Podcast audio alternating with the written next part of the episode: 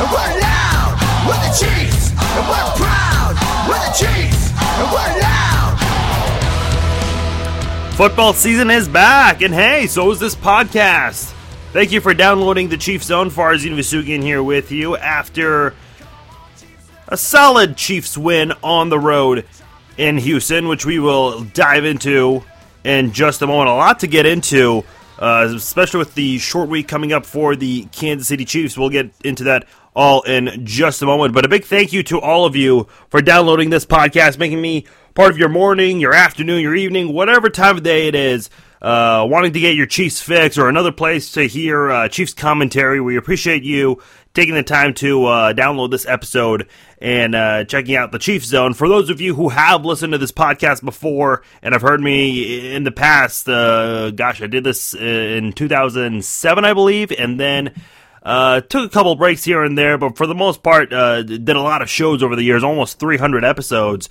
And uh, for those of you, again, who are listening, uh, welcome back, and thank you for once again listening. For those of you who are new, want to welcome you to this Chiefs podcast as well. Uh, always feel free to interact with me on uh, social media. I have my uh, Facebook page at Farzin Vousoughian. You guys can like that uh, on Facebook. You guys can also follow me on Twitter at Farzin twenty-one. Interact with me through there. Always open to interactivity. I think that's what makes media so good, especially when you're in the media covering a team, when you have a little bit of access and fans want to interact with you. It just makes it more fun. So uh, please feel free to interact with me. I'm all open to that as well. We'll see what we can do uh, with the podcast, if we can do a phone line or a voicemail line, uh, kind of like when, what we did in the past, but uh, we'll, we'll we'll try to figure things out as we go. Uh, a few of the kinks we'll uh, handle as we go. But uh, with that said, here on this show, we'll recap Kansas City's twenty-seven to twenty victory over the Houston Texans, in which a lot of people in the national media didn't really see this coming. Uh, I just took a quick look at E S P N's uh, predictions. I, I, didn't, I didn't see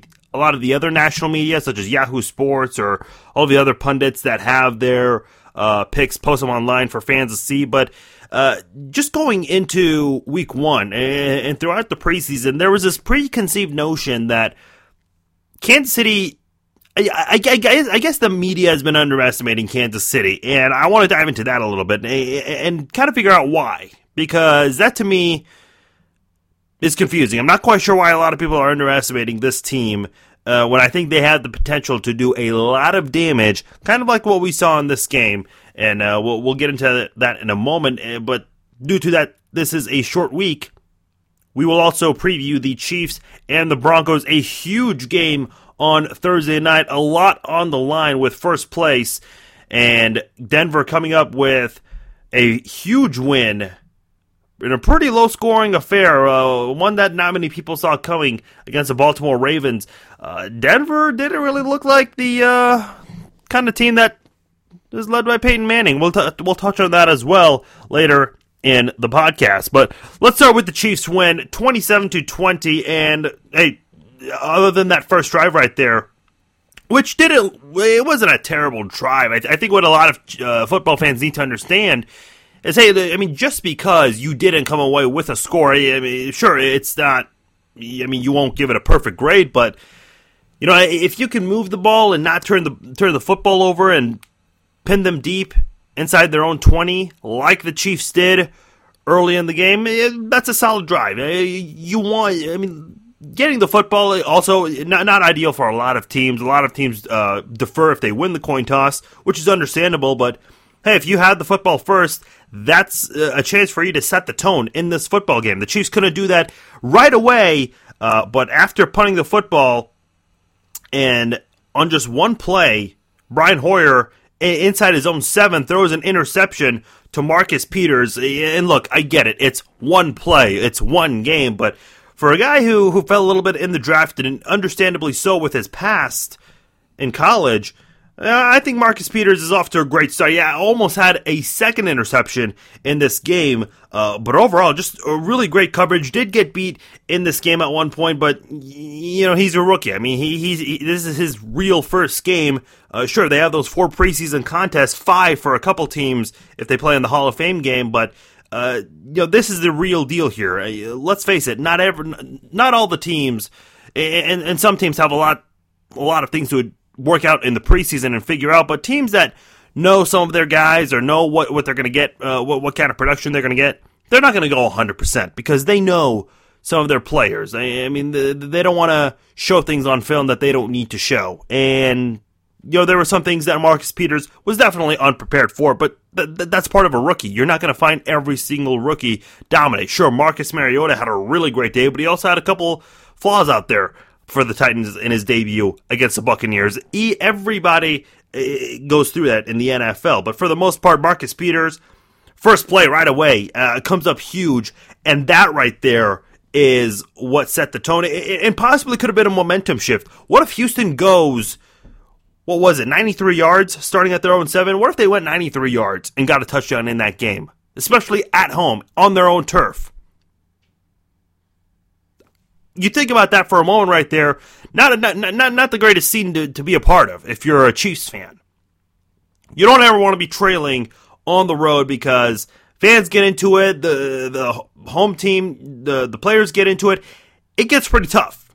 So much is made of home field in sports, especially football, that I think once you trail in a football game on the road, it gets pretty challenging. So for the Chiefs to be able to come away with that pick and immediately score two plays later, that's huge. And Kansas City really needed that. Now, no touchdowns to a wide receiver just yet, but I think Chiefs fans are going to take this. The Chiefs, this offense, and I know Jamaal Charles didn't do didn't have a great game on the ground, but for the most part, this is a Chiefs team that still looked Uh, much more versatile, and I've been saying this in my blogs throughout the offseason, with Jeremy Maclin on this team and Travis Kelce, and just how good those two are, they're going to help each other. And then when you consider Jamaal Charles, Albert Wilson, DeAnthony Thomas, other guys that you have in this, and a lot of speed on this offense too. I don't know if I if I recall a Chiefs team, and, and I should throw Nile Davis' name in there as well.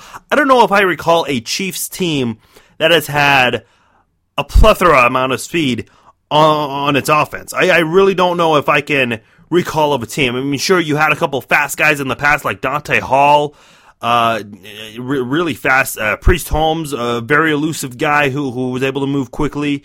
Uh, Larry Johnson, uh, of course, had a couple good years, but I don't know if there was ever an offense where there were just so many football players that had tremendous speed, and the Chiefs really have that on this football team.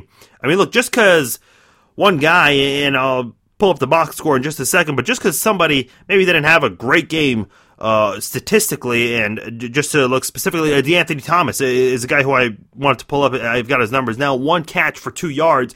That's not a bad thing. For, for for DeAnthony Thomas, sure, you want more production from him, no question about it, but there were times, especially on that uh, fake sweep where Alex Smith made it look like he was going to give it to DeAnthony Thomas, instead dishes it to Charles for a screen to the left and able to move forward, get the first down there, and that actually got a few of the Texans defenders to bite the bait and go to the right following DeAnthony Thomas. So those kinds of plays right there, and look, I'm sure Houston and Romeo Crennel, we, we are very familiar with him here in Kansas City. He probably knew who DeAnthony Thomas was. He didn't play for Romeo Crennel specifically, but sure, he he studies uh, the, the Chiefs. I'm sure he still knows a lot of people uh, from Kansas City, and look, being the defensive coordinator that he is, uh, multiple Super Bowl champion defensive coordinator, he he does the due diligence. He studies the opposing team carefully. So he knew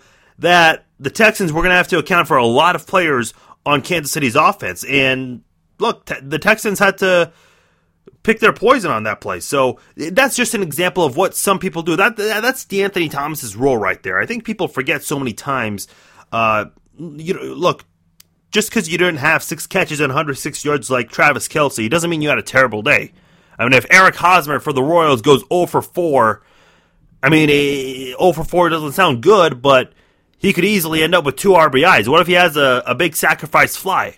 I mean, there, there are players that do their job, and it doesn't come through statistically. In baseball, it kind of does. You know, you can go zero for four, zero for three with maybe one or two R B Is, in which you still Uh, come through for the team in a manner, but it doesn't come up in football, uh, unfortunately. And I think people need to realize DeAnthony Thomas, what he did, uh, s- still helped the Chiefs. Uh, and that's something Kansas City uh, Kansas City fans need to take into consideration. So, so many players on this offense that I think Houston just had a hard time trying to follow with, and you saw them, the, the Chiefs, just go out early here. Uh, Travis Kelce, not one, but two touchdowns. And by the way, I loved his second touchdown uh, celebration. Where his first one, by the way, I think that was a message to Gronk when he spiked the football. I, I, I think he was trying to let Gronk know, hey, look, you're not the only dominant tight end in the N F L, and hey, it's true.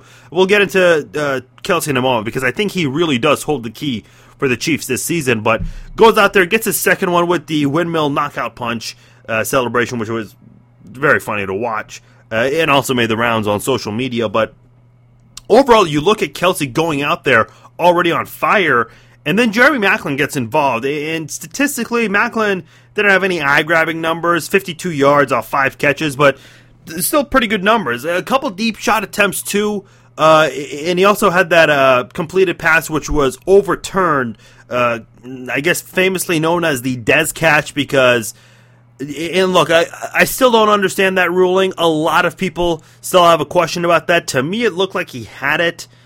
And then you see, you do see the uh, football come out of his hands for just a split second. I mean, for those of you who are computer Uh, video editing savvy like me, you guys understand. If you go two frames, just two movements, you do see the football come out. But to me, I I thought he had possession, and that anything after that would have been a fumble. So I thought that was a fumble right there, going out of bounds, which would not have mattered. But the officials kind of saw it otherwise, and uh, Mike Carey for C B S tried to explain it, and I still didn't have it down fully. Uh, so I think that's one of those things that uh, people still uh, are still trying to understand. And, and look, officials miss a lot of things sometimes too, uh, whether you want to call out the right call or not. Kansas City got away with not one but two interference calls in this football game. Uh, and look, Chiefs fans complain so much about Tamba Holly getting held. It goes both ways. The bad called and then the bad no called, they go both ways. They really do, but back to where I was with Kansas City's offense. Maclin got involved a little bit, picked up a couple of first downs to help move the chains. Jamaal Charles had a better day through the air than he did on the ground. But look, I mean, just because Charles had uh, fifty-seven carry, uh, yards, pardon me, off sixteen carries, doesn't mean he had a horrible day either. I think what's so great about Andy Reid's style of offense and the players he has, they can do a lot of things. Larry Johnson, look, we all remember how things ended with him. He wasn't a versatile guy who could go out there and uh, c- catch the ball. I mean, he was a run, run, run, run, run kind of guy. Didn't really catch the ball a whole lot. For Charles, he goes out there, struggles on the ground, but can also make some plays through the air. So I think that's what's so good about Jamaal Charles and just the uh, kind of offense that he that he plays under with uh, with Andy Reid. We never saw this kind of Jamaal Charles from Todd Haley or Herm Edwards. I think he kind of saw the potential a little bit under Herm Edwards during that oh eight season as a rookie, uh, but we never really saw that so much, or especially under Romeo Crennel. So, and, and that was a disaster under Romeo Crennel. I mean, getting so many few carries. Uh, Andy Reid sees the talent and sees how he can be used, and we saw LaShawn McCoy and Brian Westbrook used like this in Philadelphia. So we're seeing more and more and more of that from Charles. It happened right away in twenty thirteen. When Charles led the N F L in total touchdowns. But overall, this offense, uh, just really good overall. I, I mean, they did a lot of good things. I think this is what makes the offense ten times better than last year, much better than last season. Last season, and in twenty thirteen, Jamaal Charles was the lone leader. Like I alluded to just a moment ago, Charles led the N F L in total touchdowns in twenty thirteen. I, I think he finished with nineteen. I don't have that number right in front of me, but I, uh, he, he he led the league that season. This year, Charles is not going to lead the N F L in touchdowns. In fact, he might be one of the guys who competes for that for that title. Not that you know, not that a lot of people follow the uh, total touchdowns. I mean, people follow receiving touchdowns, rushing touchdowns, but the thing with Charles is he has help this year. He's no longer that lone leader. Uh, you you get rid of a lot of dead weight, guys like Dwayne Bowe, uh, Avery, Jenkins, so, so many guys that just didn't contribute last year, and Jamaal Charles had to uh, pick things up and, and help this team. And, and tra- look, Travis Kelce did step in last year. I mean, he led the team in uh, receiving touchdowns, receiving yards, and receptions. The only tight end to do that, uh, lead uh, a team in all three of those categories. Uh, but they weren't eye-grabbing numbers either. And, and I think now Kelce will have even more numbers because he has guys like Jeremy Maclin, and, and I think Albert Wilson will will be able to make things uh, happen as well on the field. Uh, we didn't see Jason Avant much in this football game. I, I don't know if he even played a snap. I saw him on the sidelines, but I don't know if he uh, he wasn't targeted in this game. But I still think he's a guy who can uh, be a key for this offense because he has so much familiarity with Andy Reid's offense, plus his veteran leadership. You have to have that on a football team. The Chiefs, looking at uh, just the roster right now, or at least the uh, starters on the depth chart, they don't have a lot of guys outside of Alex Smith and Jamaal Charles with that uh, long veteran leadership. Uh, Jeremy Maclin, uh, yeah, I mean, he's kind of turning into that guy where, uh, you know, other players on the team will go to him more and more. Uh, especially, I mean, he's he's been in the league since oh nine, so this is a guy who is now viewed highly than than he has been before. Especially coming to a new team and, and knowing Andy Reid's offense, that always helps for for a football team. But overall, I think this offense looked pretty good. The offensive line, uh, I, I think, had a lot of people worried going into this game. Eric Fisher making that switch from left to right after playing right his rookie season because Brandon Albert, at the time when he was on the team, was at left tackle. So a lot of people still unsure what's going on with Eric Fisher. Obviously couldn't play in this game with, because of his ankle. But, hey, give some props to Ja Reed. You uh, sign up just from a week ago, and you're, you've never started a game at right tackle, and you have to face J J. Watt. I mean, two weeks ago, this guy had no I, no plans of even facing J J. Watt. And then, of course, his first game uh, ends up doing so. And look, he, I, I think, Reed, we have to cut him a little bit of slack here. I'm not going to give him a free pass by all means, but I think he had an average day uh, against J J. Watt. J J. Watt did have three quarterback hits, got to Alex Smith quite a bit in this football game. Uh, and Ja Reed, of course, was caught a couple times. He was penalized a couple times uh, against Watt. And look, Watt's not an easy guy to defend. There's a reason why so many people thought he deserved to win M V P last year. It wasn't just a good defensive player. This guy is just a freak athlete. Obviously makes plays on offense, but, but he's primarily a defensive guy.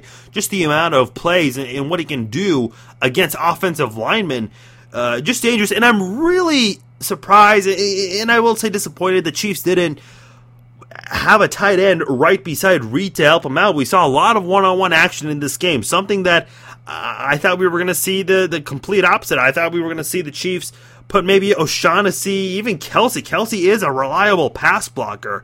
I thought the Chiefs were going to use a, a tight end to put beside Reed to help him out, but the Chiefs decided not to do that.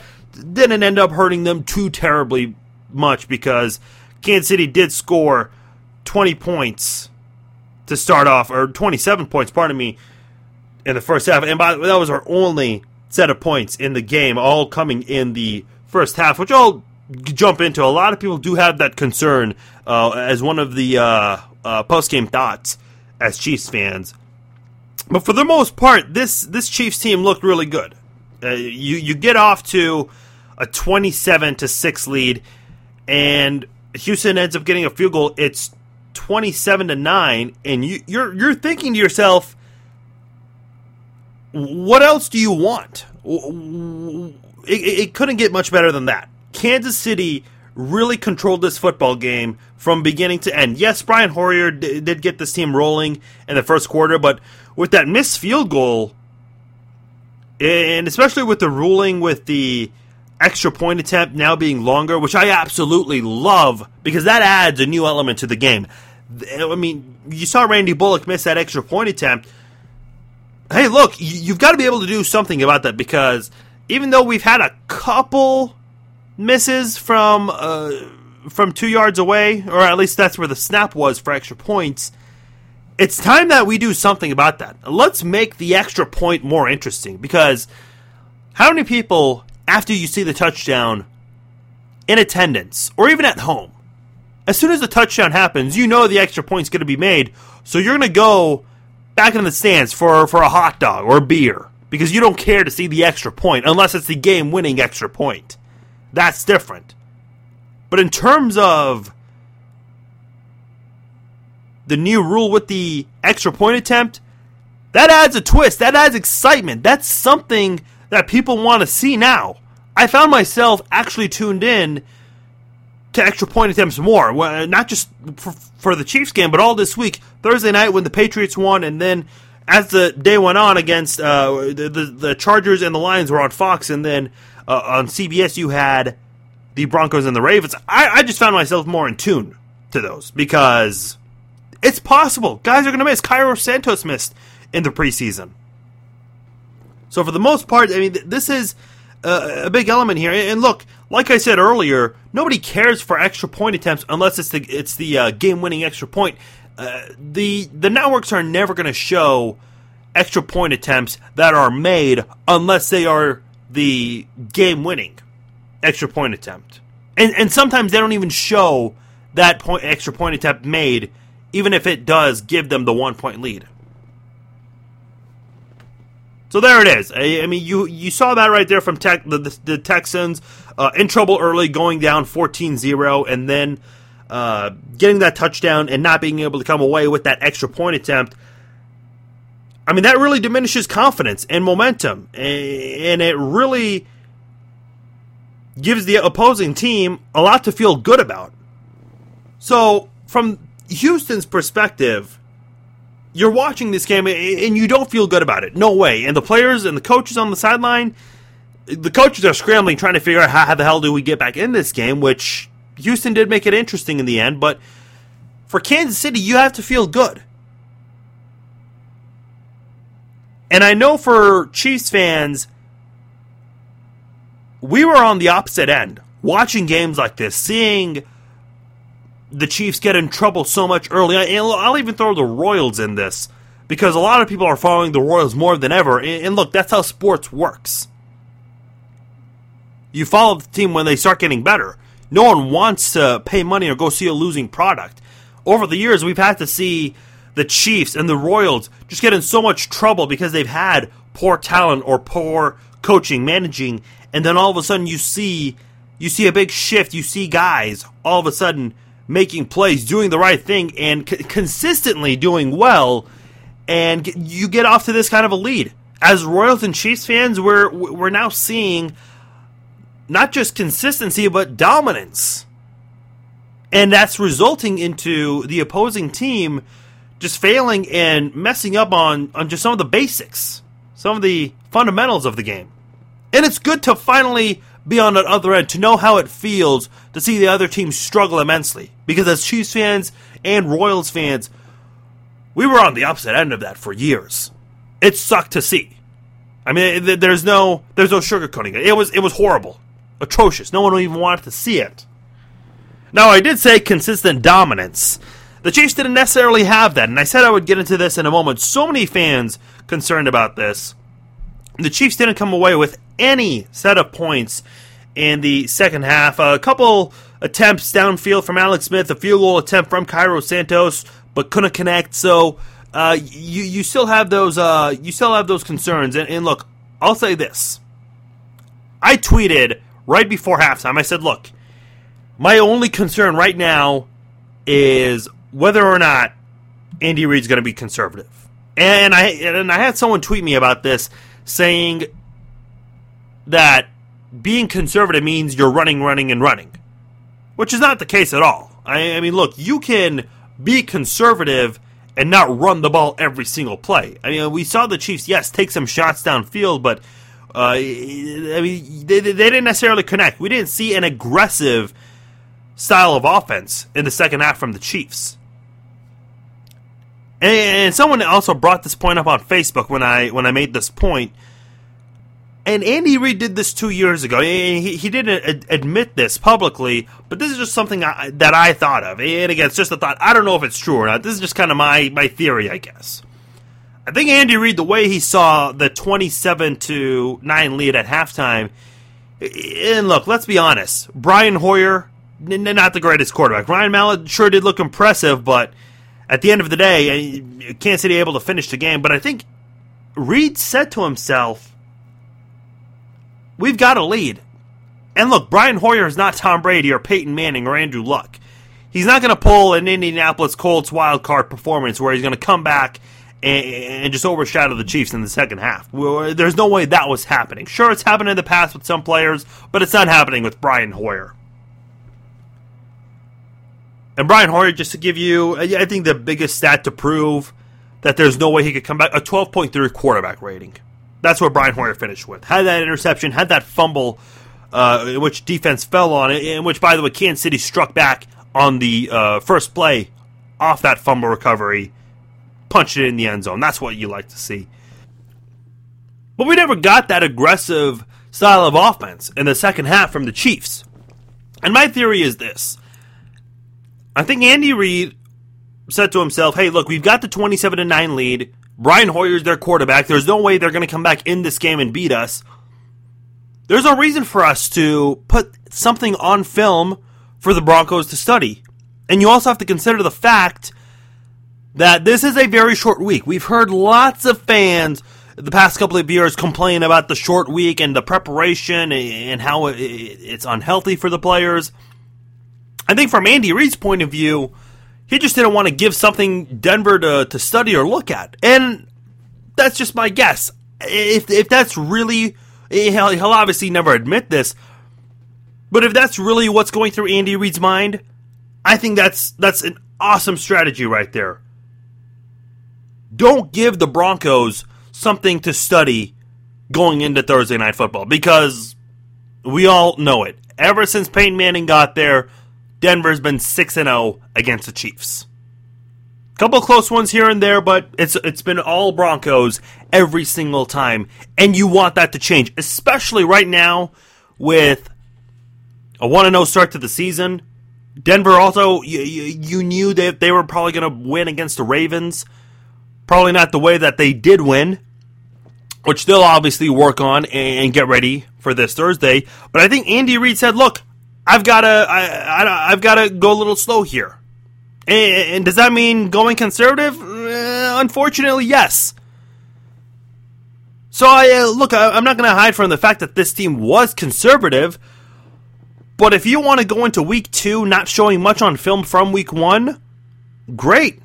Yeah, I mean, that's I, I think that's perfect. And look, this is a different Chiefs offense. This is not, sure, you can study last year's film too, but you didn't have this kind of Travis Kelce last year. You didn't have Jeremy Maclin. I mean, look, first of all, you don't even want to study last year's tape because all those wide receivers that you saw, with the exception of Jason Avant, who, who again, wasn't even on the team for training camp, so even he was still adjusting as well.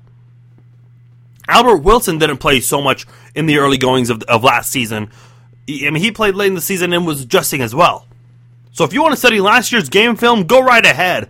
Because you're not going to get much. You're not going to learn much. Sure, you know Jamaal Charles. Everyone knows Jamaal Charles. Jamaal Charles is no secret. But as far as the passing game goes, it's going to be hard for other teams to study and prepare for this team, because this is a new and much more improved passing game. Two years ago, I said Andy Reid might have done this before. Against the Jaguars in week one, the Chiefs got off to a twenty-one to two start against uh, Jacksonville. Jacksonville's only uh, set of points came on special teams, blocking Colquitt's punt and going into the end zone for a safety. That was the only score they had. Got off to a two nothing lead, and then the Chiefs scored twenty-one unanswered points, going with a twenty-one to two lead. They got the defensive touchdown from Tamba Halley's interception, uh, but no offensive scores. And I think Reid did that on purpose because Kansas City was getting ready to face a really good Cowboys offense the following week at home. So I love the strategy, if that is the strategy. I don't know if that's the case or not. Maybe maybe they were trying to be aggressive and it just came off conservative, or, or just looked bad in the second half. I don't know. But we've seen this picture before, and last time it happened, the Chiefs got off to a nine and oh start in the football season and went on to make the playoffs. And hopefully there's a different ending in the playoffs this year compared to that time. But I like I like the strategy. Don't give Denver something to study.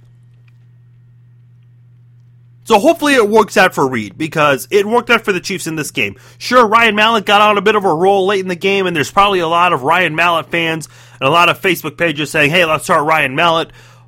But for the Chiefs, they got the job done.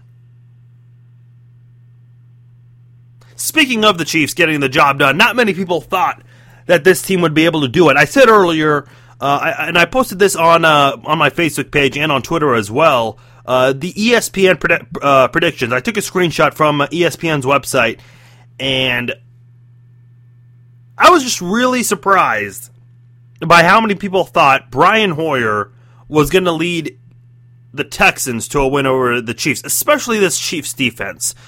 Throughout the preseason, I, I and I saw that something from Greg Rosenthal about how the Chiefs don't really have a, a strong a strong defense. Uh, I've, I've got I've got to say it right now. I think a lot of people, and some some people saw this today, and may, maybe they'll learn this Thursday as well. I think a lot of people are underestimating this Chiefs team, especially the defense. The defense never, and I don't know why the national media hasn't brought this up. I, I haven't heard one national pundit say this, and maybe they have, and I just haven't caught it. And if that's the case, it's being used very little. But Kansas City did not allow a team to score thirty or more points in a game last year. In fact, it's nineteen consecutive games in which the Chiefs have not allowed thirty or more points in the re- in a regular season contest. That's a pretty tall order right there. If you told me that even this good of a Chiefs defense, led by Dontari Poe, and then you've got Holly and Houston on the outside, you've got Derek Johnson and Mike DeVito back to help the front seven. Let's not forget about Eric Berry, who dealt with injury and then dealt with his health. Now back. You add Tyvon Branch, you re-sign uh, Parker. You still have Hussein Abdullah. You draft Marcus Peters. And this defense, it's going to be even better when Sean Smith, the most underrated cornerback in the game, comes back. You've got a lot of talent on this defense. And it, quite honestly, I mean, if I'm one of those players in the locker room, I'd be insulted that the national me- media is underestimating this defense. This is a defense that has so much potential to do a lot, a lot of damage. Like I said, nineteen consecutive games in which the Chiefs have not allowed thirty or more points in a game. Last year, Kansas City's worst game was a sixteen-point loss, and that was in Week one to Tennessee, that disappointing loss. That upset right there at home, in which the Chiefs did lose Johnson and DeVito for the season.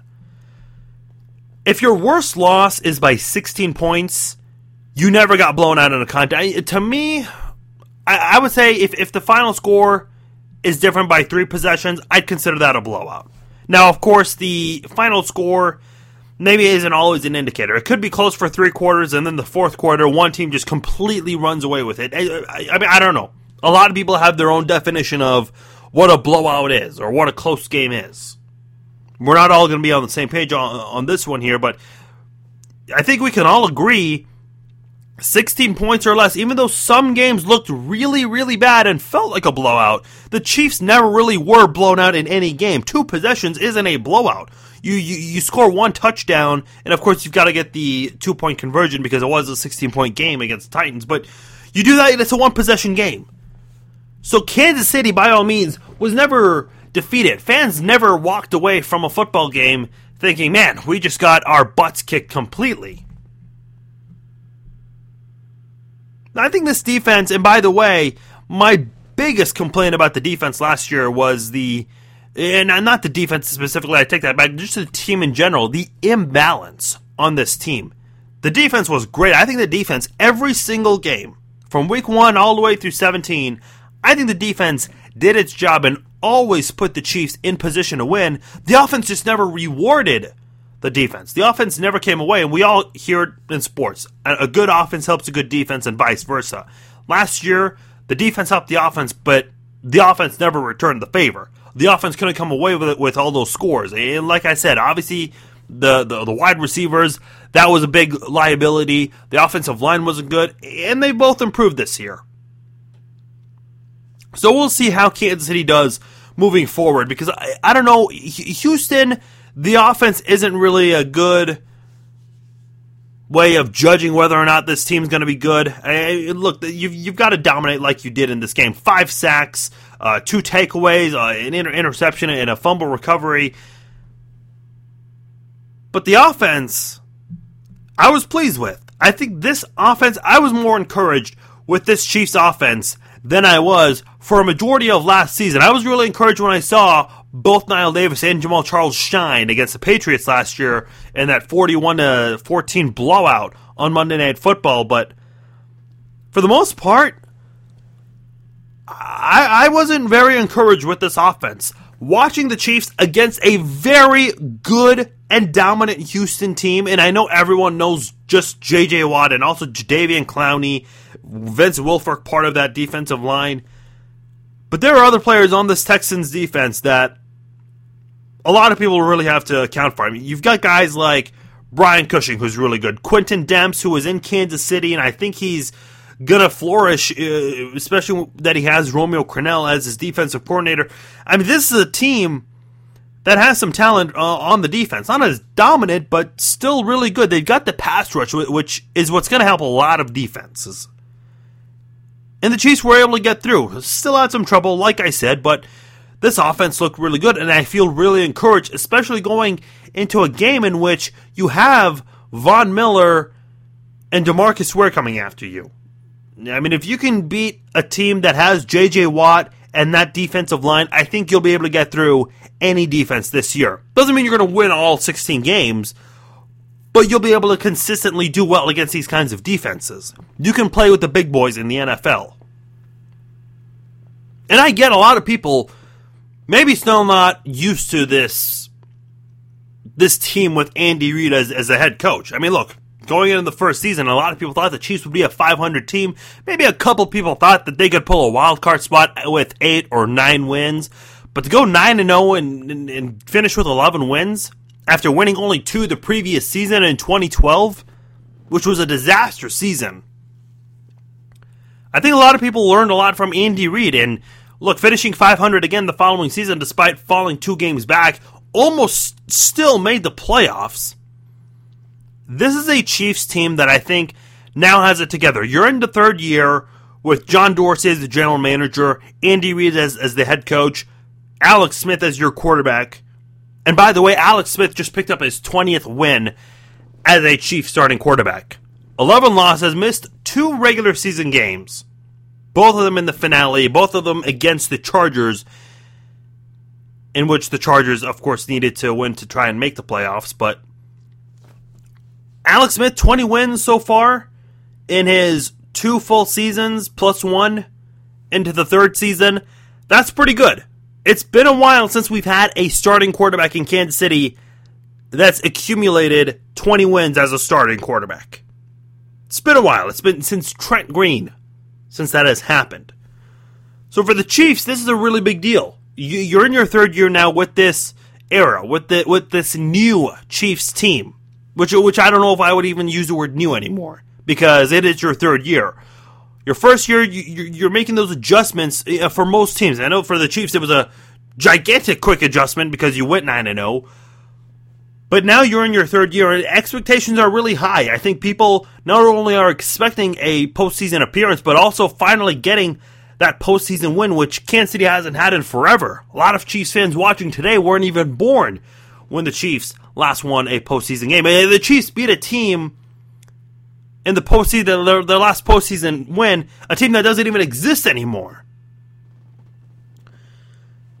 So I don't know what it is with the national media and their perspective. I don't know if so many teams are, they maybe they look better on paper and Kansas City doesn't. When I see the Chiefs defense on paper, I see a lot of depth, especially on the defense, but on the offense, look, I I think the offense still has a lot of room to grow, but you have a pretty dominant running back, tight end, and wide receiver trio with Charles, Kelce, and Maclin.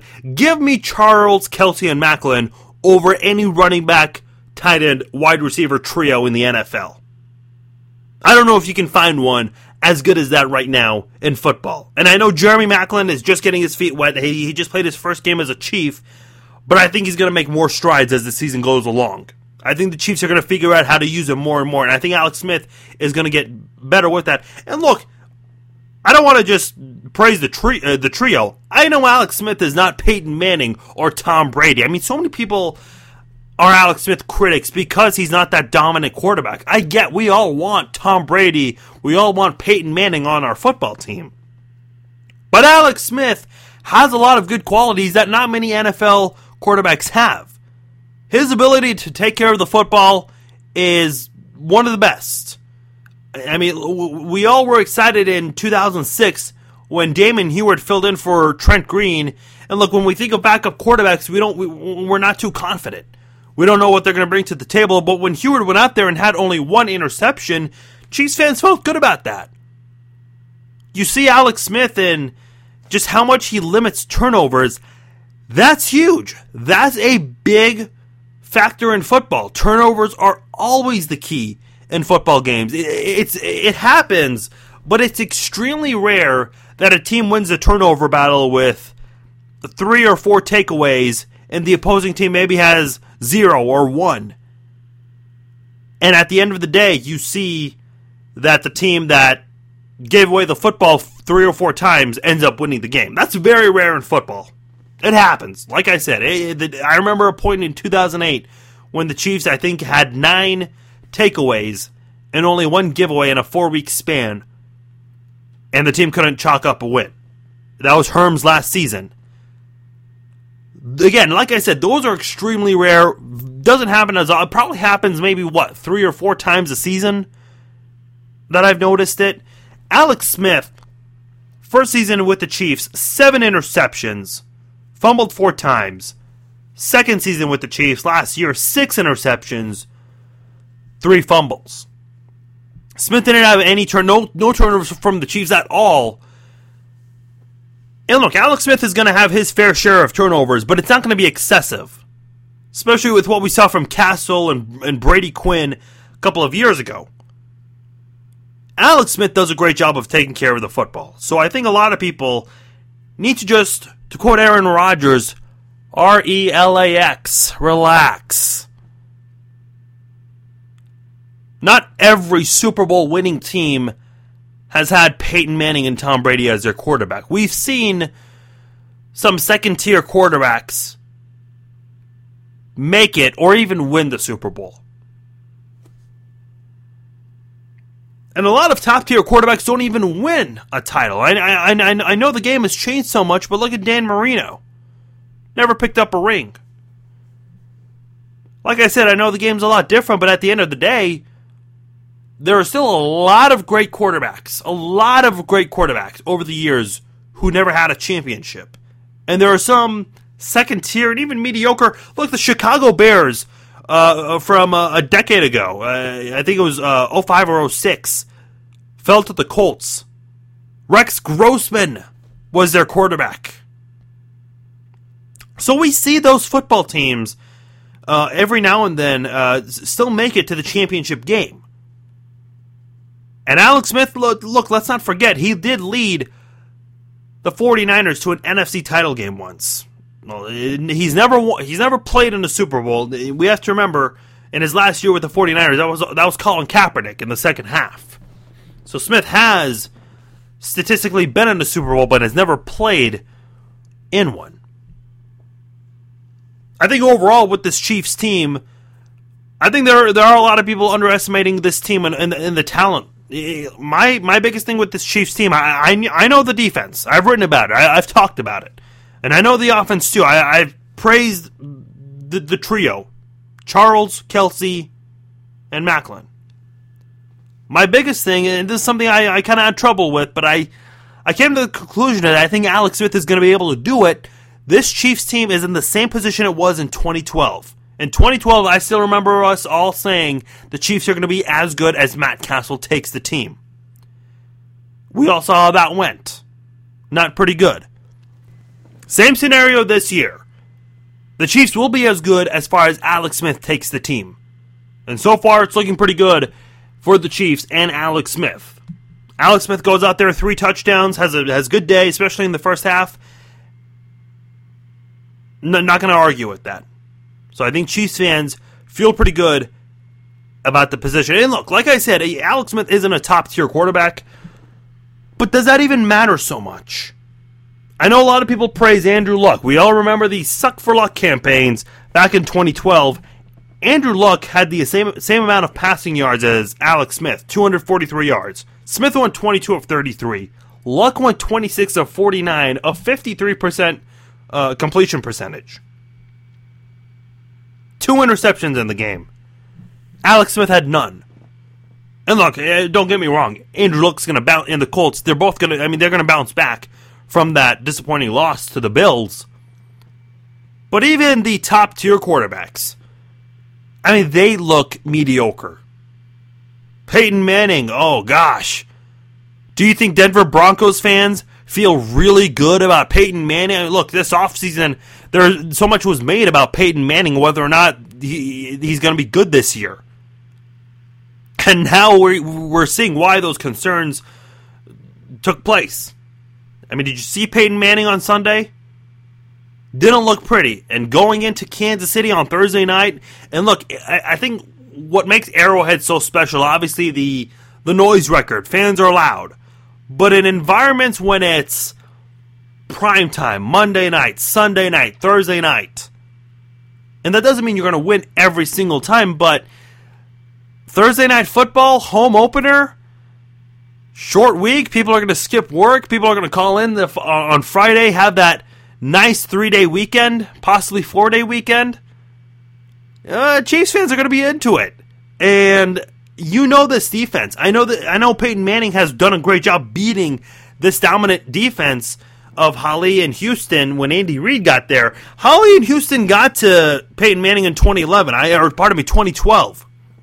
I, I, I recall that pretty well because uh, when the Chiefs had Brady Quinn, Kansas City lost seventeen to nine. One possession. An eight-point touchdown was what the Chiefs needed. Chiefs never had a touchdown in that game. Brady Quinn was the quarterback. And look, Peyton Manning hasn't really had great games against the Chiefs either. He's won almost every single time with the exception of one. But he still finds a way to beat the Chiefs.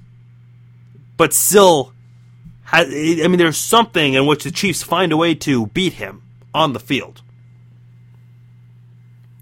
As far as the Broncos and the Chiefs this Sunday, look, like I said, it's Thursday night football, home opener. The crowd's going to be raucous, and they're going to be into it. I mean, this is this is the type of environment opposing teams do not want to go into, especially with the setting being a primetime football game.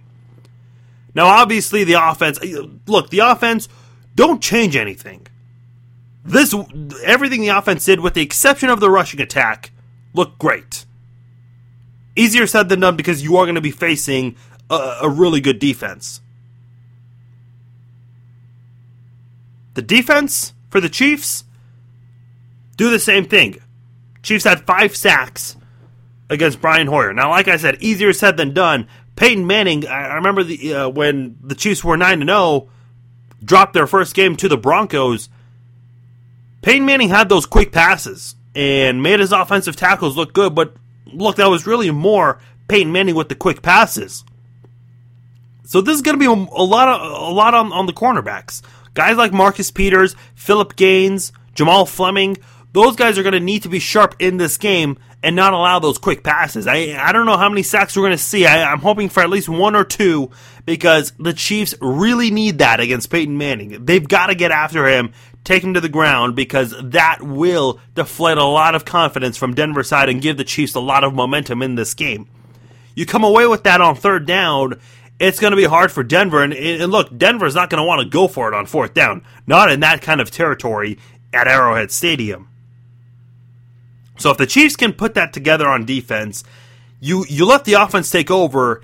And look, like I said, you have DeMarcus Ware and Von Miller. And, and by the way, the the cornerbacks, the former K U Jayhawks, and I know the Jayhawks, not, not a good football team. I mean, I think we all saw what happened against Memphis this past weekend, but the Broncos, they're going to rely on Chris Harris and Aqib Talib, the two former K U guys. I mean, those guys have been really good throughout their careers. Uh, Chris Harris no longer underrated. Aqib Talib, he's, he's he's been a journeyman, but I think he's found a spot in Denver. And this defense, Talib and Harris, they they, they know what they're going to go up against. And look, I think for the Chiefs, ever since uh, Peyton Manning has gone to Denver, obviously Denver's been six and oh. And throughout the duration of these three years, I don't think Denver's faced a really good Chiefs offense. They just haven't. I think this is the best offense that the Chiefs have ever had going into a game against the Broncos since Manning's uh, joined the team in twenty twelve. So Denver, and I know the coaching staff is different with Gary Kubiak now there, but the, the, the, the, a lot of the players are still there. The players are going to have a much different look at this defense, a much different viewpoint. Uh, so it's going to be a lot different for the Chiefs. I think in terms of what you have offensively, Travis Kelce and Jeremy Maclin, I think they're going to help each other out. Defensive, like I said, they have to pick their poison. You have Travis Kelce, maybe he gets double-teamed. That opens opportunities up for Jeremy Maclin. Maybe Jamaal Charles or, or Albert Wilson get wide open. Look, when you double-team in football, it comes with a territory. Something's going to happen. You double-team a guy in basketball, look, you've, you've got defenders, on, two defenders on one guy. There's got to be one open guy somewhere on the court. Same thing in football. With eleven guys, it's more complex. But if you double-team one guy, someone else is going to be available. And it's up to Alex Smith to figure out who that guy is. His his reads are going to have to be near perfect in this game, and pretty quick too, because you are facing, like I said, Miller and Ware, and even Shane Ray, I'm sure, is going to get in with the rotation. Their first round pick out of Missouri. A lot of Tigers fans are very familiar with this guy. The only difference Chiefs fans would want is just a much better performance from Jamaal Charles on the ground. If you can get that from Jamaal Charles, it's going to be good. Look, I mean, for Jamaal Charles, he's been the longest-tenured Chiefs player on offense. This is a guy who's been there through the good and bad and has consistently still done well. So the Char- the Chiefs definitely want to get him going and, and use that rushing attack against Denver. You've got to be you've got to be three-dimensional against this Denver team. It, it's not going to be just uh, using Jamaal Charles in this game.